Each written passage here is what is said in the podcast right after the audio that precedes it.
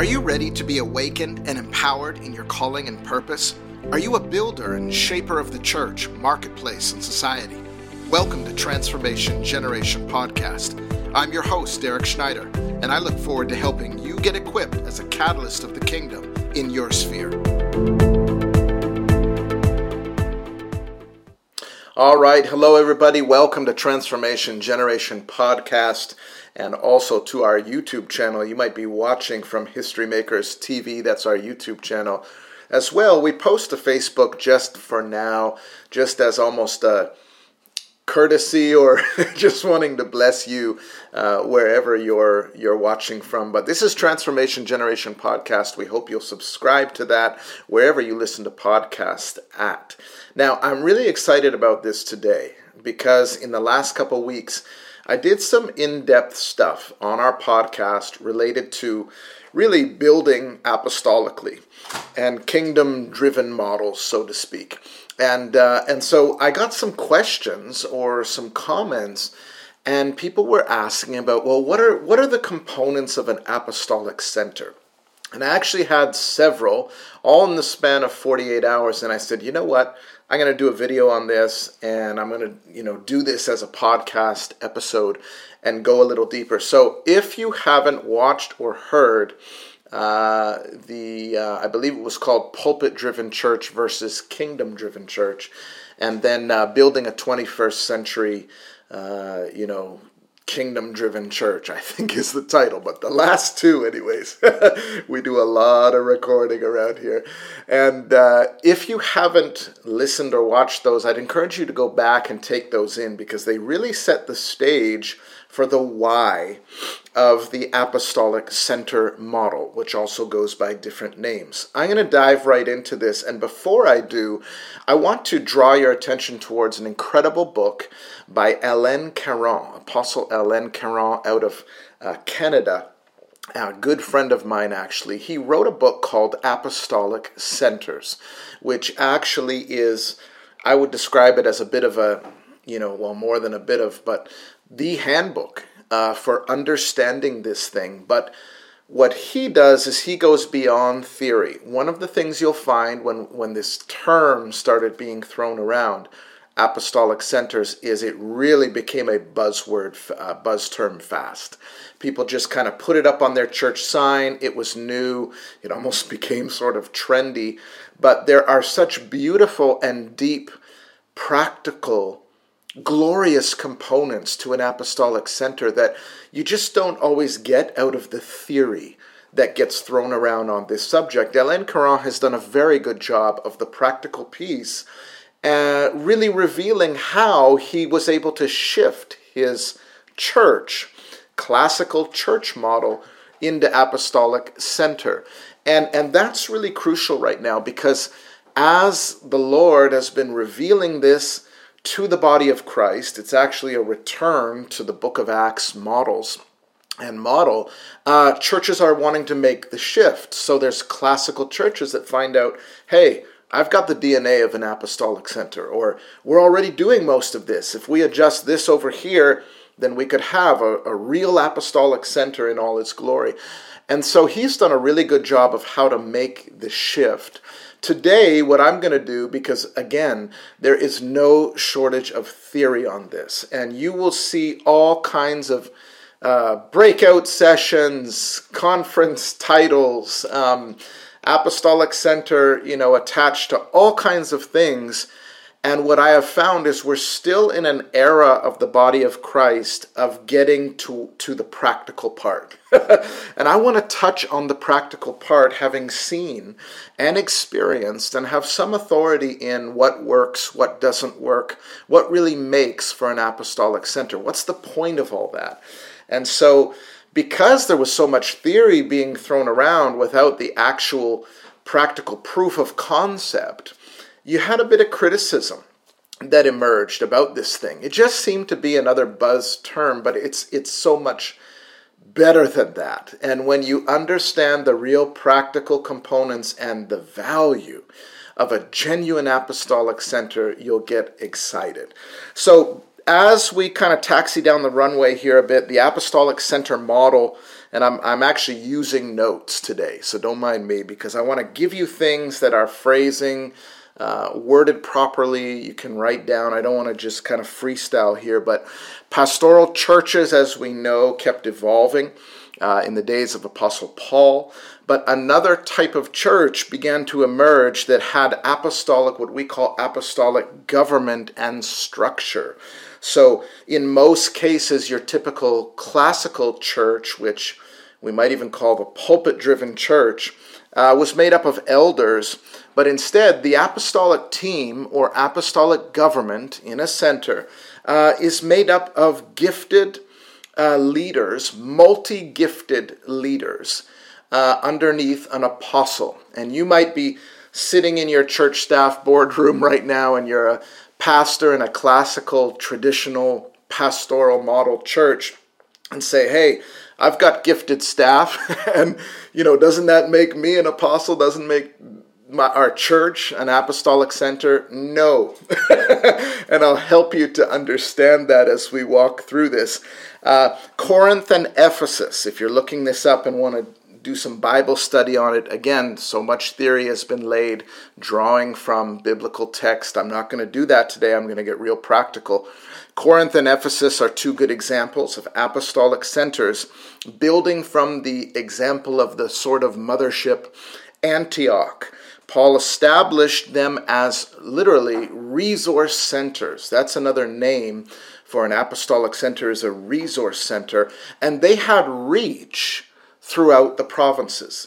This is a really key point here is that apostolic centers have a certain grace and they have a reach. They have a metron or orbit of reach that is gr- greater and larger than your typical traditional uh, pastorally driven church. Uh, you can look this up in Acts 19, uh, verse 10. You'll see that through the base model in Ephesus, uh, Paul was actually able to have apostolic reach to all of Asia. The light bulb should go on for you there. All of Asia, a continent. So we are, as apostolic leaders, in the business of discipling nations. As believers, we're in the business of discipling nations. So if Jesus told us to do it in the Great Commission, then there should be strategy. There should be a way to actually do this thing. And what's interesting is if you look at the steps of Paul, you will find that I don't think knowingly, but surely led by the Holy Spirit. Apostle Paul actually was retracing the steps of Alexander the Great. Think about that. And what did Alexander the Great do? He took over the world.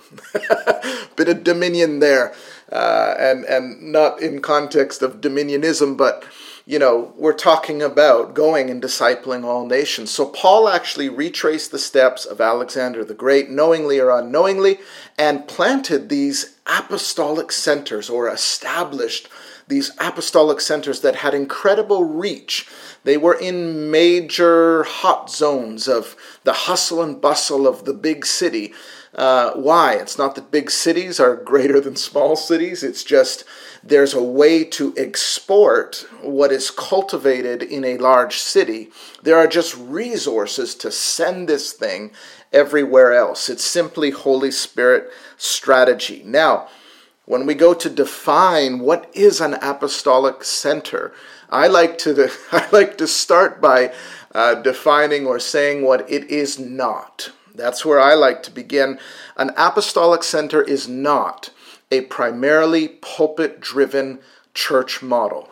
If you haven't listened to my pulpit driven church versus kingdom driven church, you know, you won't catch it all. But there are major differences to, uh, between today's pulpit driven church and a kingdom driven church. 90% of churches in the world are currently pulpit driven. Most things revolve around the Sunday service. We're forever trying new ideas to get people to come to the building. And then when we've got them in the building, we have to keep them in the building. And, and we, we bring in events pastors and sound and light pastors, and nothing wrong with those kind of pastors. But uh, we place an overemphasis at times on what happens on the, in the Sunday service rather than the kingdom driven model, which places emphasis on the equipping and sending and and all kinds of other stuff that you can go back and and listen to. So, for example, a pulpit driven church pastoral model, there's a pastor there with a pastoral staff, and you'll find most of the staff are made up of they're all called pastors uh, in one way or another. And uh, one is pastoring the youth, one is pastoring the young adults, one is pastoring the admin, one is pastoring the seniors. And you basically have a bunch of pastors uh, planning things and managing the sheep that are in that building, and they are overseen by a pastor who I know this doesn't always go over the nicest, but oftentimes that pastor has strict requirements uh, by overseeing managers, a board. Uh, the board really is controlling it all, and the pastor uh, uh, is accountable to the board, and we're to get as many people in the building, raise the finances, all that stuff. None of that is bad. Uh, you can have very healthy, pastorally driven churches. Um, but you also can get into the megachurch model, which is a whole other subject, which is oftentimes a pastorally driven church on on Christian steroids, for lack of a better term. It's just a mega church, and people go there. Many times it's centered around the personality of the pastor. And so if you lose the personality of that pastor, if, if that pastor leaves, maybe the people leave and go with him and the, the church just ceases to function. The, the challenge with those kind of pastorally driven churches where a lot of it centers around a personality is the apostolic mission of discipling nations, transforming the community around it just does not happen. You literally have a subculture meeting in this building. That's just the truth. And, and oftentimes the community doesn't even know that you exist.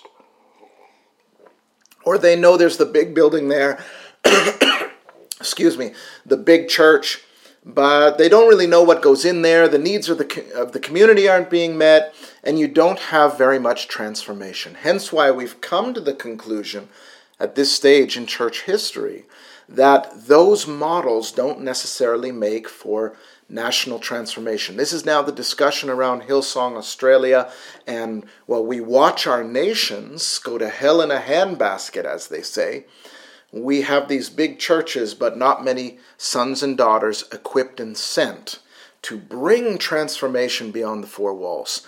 I talk a lot on that subject, so I won't labor it today. But the reality is, primarily pulpit driven, personality driven churches don't have that much impact on the actual transformation of culture.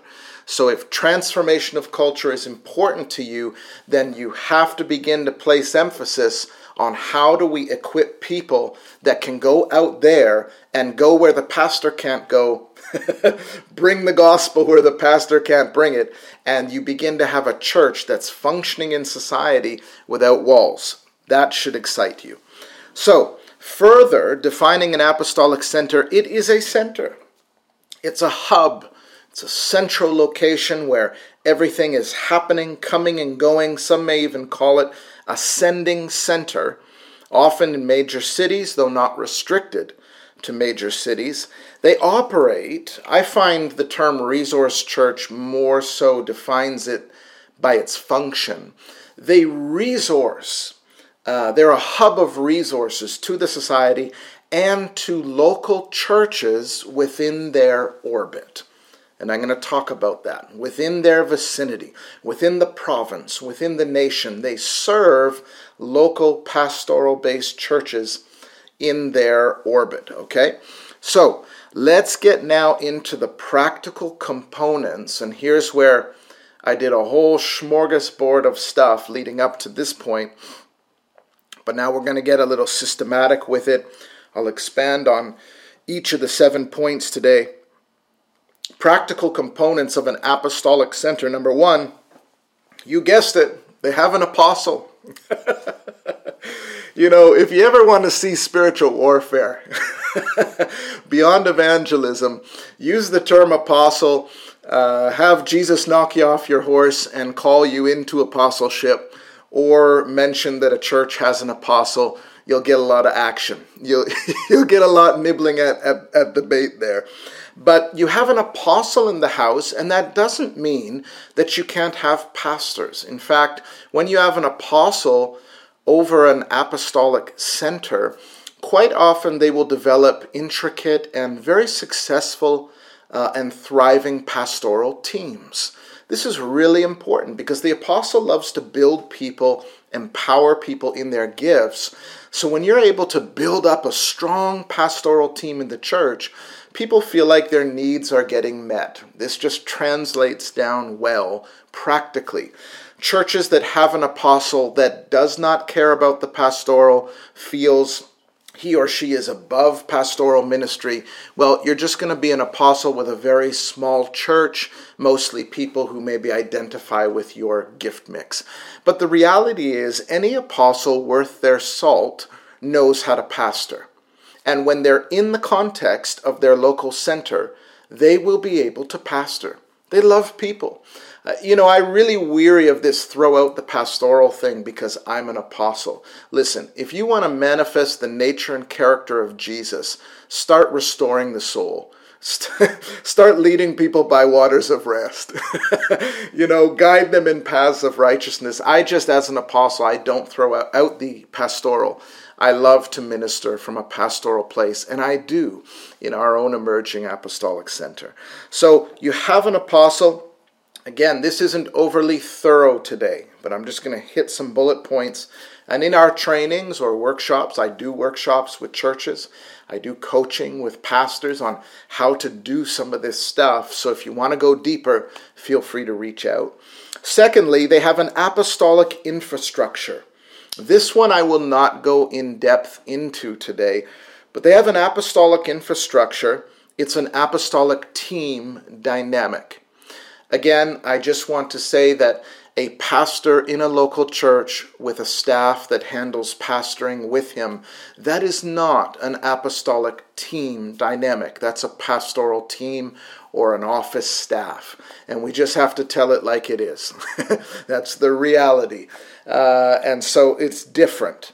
Um, the apostolic team dynamic, it's a different gift set, it's a different emphasis. There are maybe a pastoral representative or pastor on that team, and they're looking after the whole of the pastoral piece of the apostolic center. But the apostolic team is, is into equipping, is into sending. There may even be, if you're in Canada and you have a church, you have to have a, a, board, you have to fulfill obligations to uh, you know, our Canadian charitable system. Uh, you have a board representative on the apostolic team representing the board. You can do that. But it is governed by that church, that center is not governed by your classical board. It is governed by an apostolic team. And there are ways to do that because right now, maybe some of you watching are saying, but, but, but.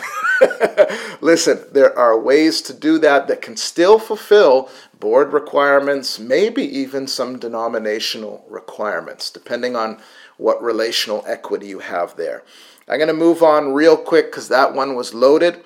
Uh, number three, apostolic orbit or network. These kind of churches or centers have influence on other churches and leaders of networks. They just kind of, the, the apostle there in the house or the leader, uh, they just kind of have connections, let's say it that way, with other ministries. Other ministry leaders look up to them.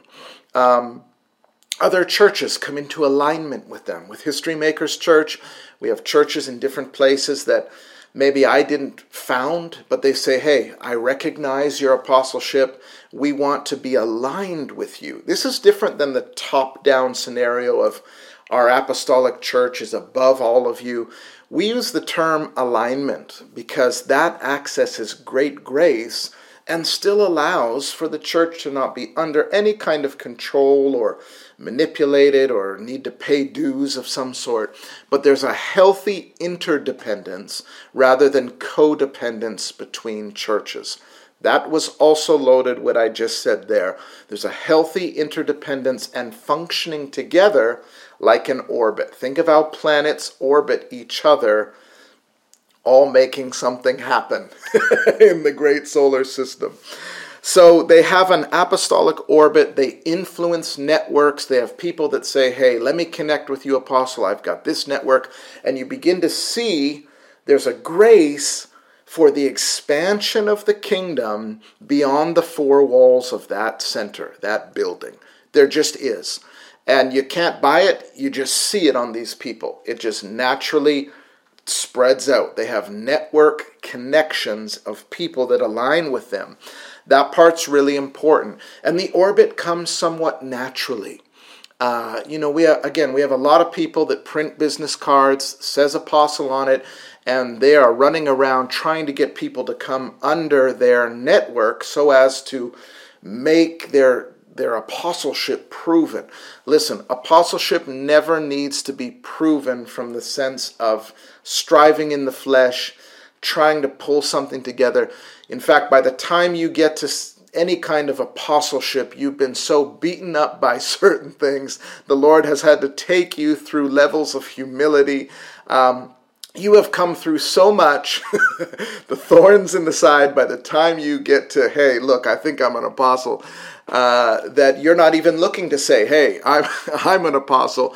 You're just glad you're part of the, the team, team Jesus. So that's a little loaded as well. But the apostolic orbit comes naturally by what Paul described as the grace and apostleship in Romans 1 that we receive from Jesus.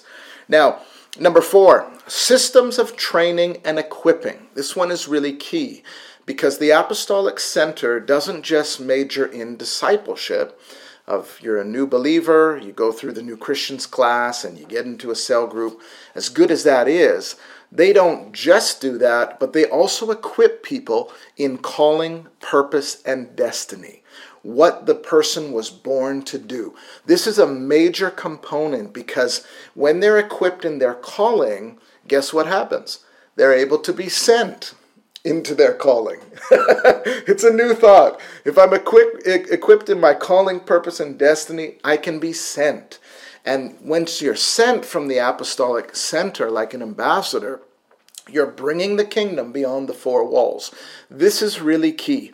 So, there are systems of training and equipping. One of the ones we did that brought so much transformation to our city in Oshawa was we had once a month uh, History Makers training.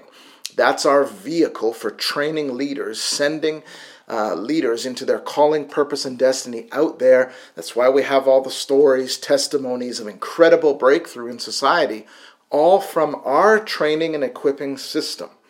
We have a three day training, then we have a, a, destiny and transformation training. We have a system that has certain components, one after another, anointed with the grace, you know, the grace and apostleship, the secret sauce of Jesus. And they go out there, doors open, stuff happens, society is transformed. It's, it's naturally apostolic. I like that. Hashtag naturally apostolic. Uh, so there's training and equipping systems that go beyond just discipleship. And by the way, we love to help churches set those up. That is a passion of mine to come in and just say, hey, here's what we've got. Let's help you to do that. That's my sweet spot there a little bit. Next, number five systems of prayer. Systems of prayer. Are you offended that I use the word system and prayer in the same sentence? If you are, don't tune out yet. But this is different than the Thursday morning prayer meeting, or we pray pre service prayer before our Sunday service. This is literally systems of prayer that are constantly happening. And you have whether it's a week long church wide uh, prayer and fast in winter, week long church wide prayer and fast in summer. What we did in our apostolic center is three days in his presence. We had three day uh, prayer and fast in this season, then another one in that season, so twice a year. That was one of our systems. And then we had, and they functioned according to a system and a structure that allowed for everybody to be part of it, and, and it wasn't too much for too many. And uh, then, as well, we had our all night prayer meetings once a month. Everything was scheduled, and we have this sort of machine of prayer going on. Why is this important? It's because it settles the, the issue and the dynamic of when you're sending people, excuse me, out into society, there's warfare. The devil doesn't want to lose territory. So just like any kind of war or battle, you always have to have the, the air assaults and, and the planes flying over and taking care of things in the spirit realm, in the air, before you're sending in the troops on the ground. This is so important. Otherwise, if the strong man is not bound, you're in for quite a fight when you venture beyond the four walls as a sent one. I know I have watched this over 20 years and have a lot of in depth teaching on this subject. Then again, um, you also have the prayer system because you need to have a constant flow of anointing and breakthrough because when the think of it like a water level. When the water level of anointing rises in your church or you're taking new ground you're breaking barriers the church is an organism that the devil wants to fight against. As your water level is rising you begin to trigger what i call timed uh, landmines or proximity mines. And if you don't know what a proximity mine is, uh, they're basically bombs, mines that are placed on a wall or on the floor. And if anyone ever goes up the levels of the building and gets near the proximity mine, it explodes. So the idea is to disarm the proximity mines ahead of time. Having constant prayer, machines of prayer, as the water level is rising in your church, you've disarmed those strategies of the enemy that he has pre planned. In other words, he's saying, Look, I'm comfortable with you guys sitting there and just having meetings about who's bringing the potato salad to the picnic. But if you ever get to this stage of training, or if you ever get to this stage of sending, or you start putting people in government or business, if you ever prosper financially, boom, boom, boom, these bombs are going to go off. You can disarm those ahead of time simply by having certain machine of prayer always going on. And I've personally experienced this in our own church when we have dialed back on prayer, didn't have prayer. You go to touch some of this apostolic stuff, and the explosions begin to go off. You can find yourself booted out of your church, sitting there like, what happened and why? Why is this so loaded? Apostolic is loaded, prophetic is loaded. The devil must must have a stop on that stuff in our churches because the apostolic and prophetic, but let's talk about the apostolic. The grace of Jesus that reaches and transforms society around an apostolic center is just off the charts special. And let me say something. Maybe you're a pastor, you've been through some stuff. You got booted by the board. You touched on this subject and all kinds of things broke loose. It is worth paying any price.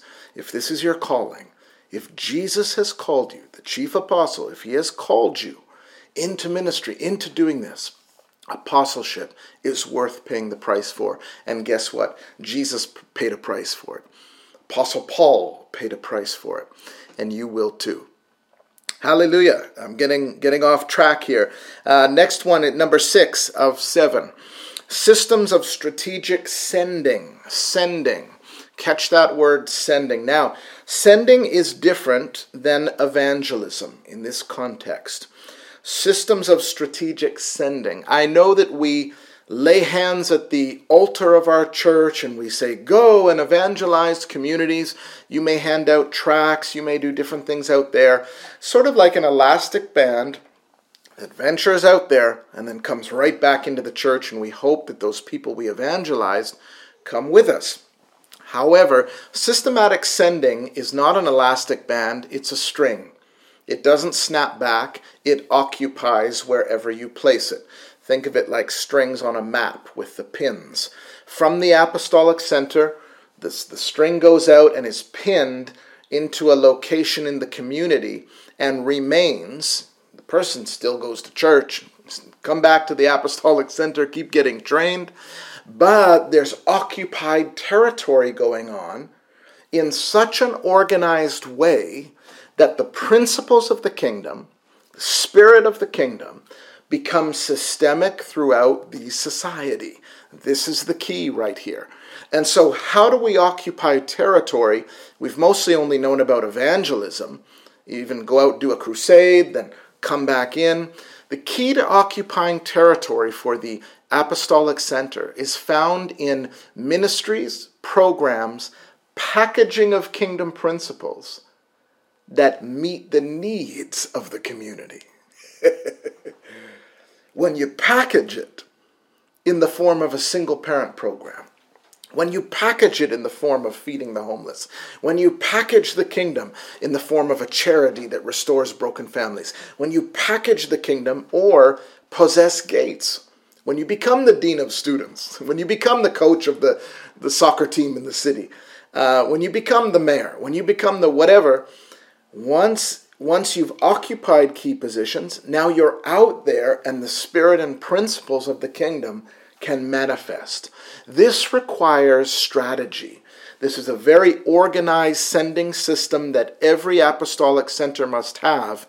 And by the way, a little plug here this is what I'm so excited about with our Destiny and Transformation uh, mentorship curriculum is we create what we call society small groups. That's how we do it because we discovered that small groups extended from the, the local church or center actually can transform society simply because they are small and organized. And if you go a little deeper into sociology and how culture is shifted, you'll find that's how it's been done.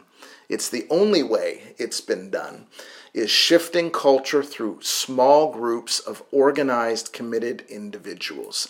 This is a principle the church, Apostolic Center must understand. You cannot just do church and hope one day everybody's going to come rushing to your building to be saved.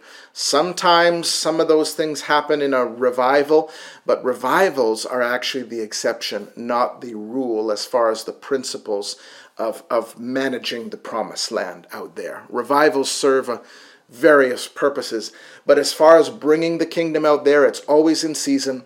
You don't have to wait for a revival to do it, but you will need to be organized and strategic.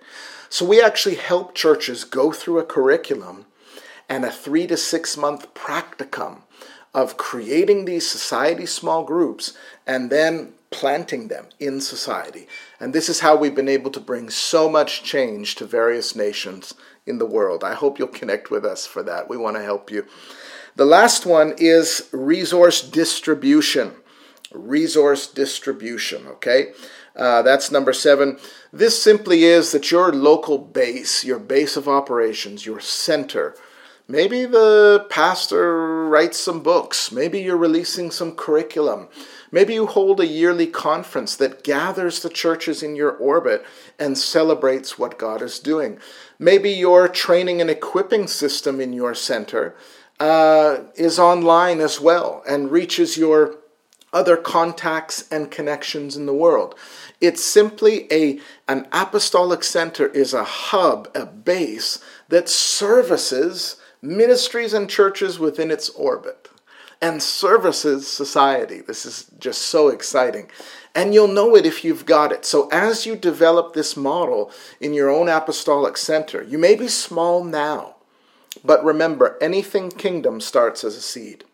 Jesus compared the growth of the kingdom to the smallest of seeds to the greatest of trees. He compared it to a growth process. So, no matter how small your center is, if God has given you a vision and you've got this DNA, start to build it. And you'll find your orbit will increase. You'll find it's a model worth replicating. You'll find you maybe have newsletters going out helping others to do it.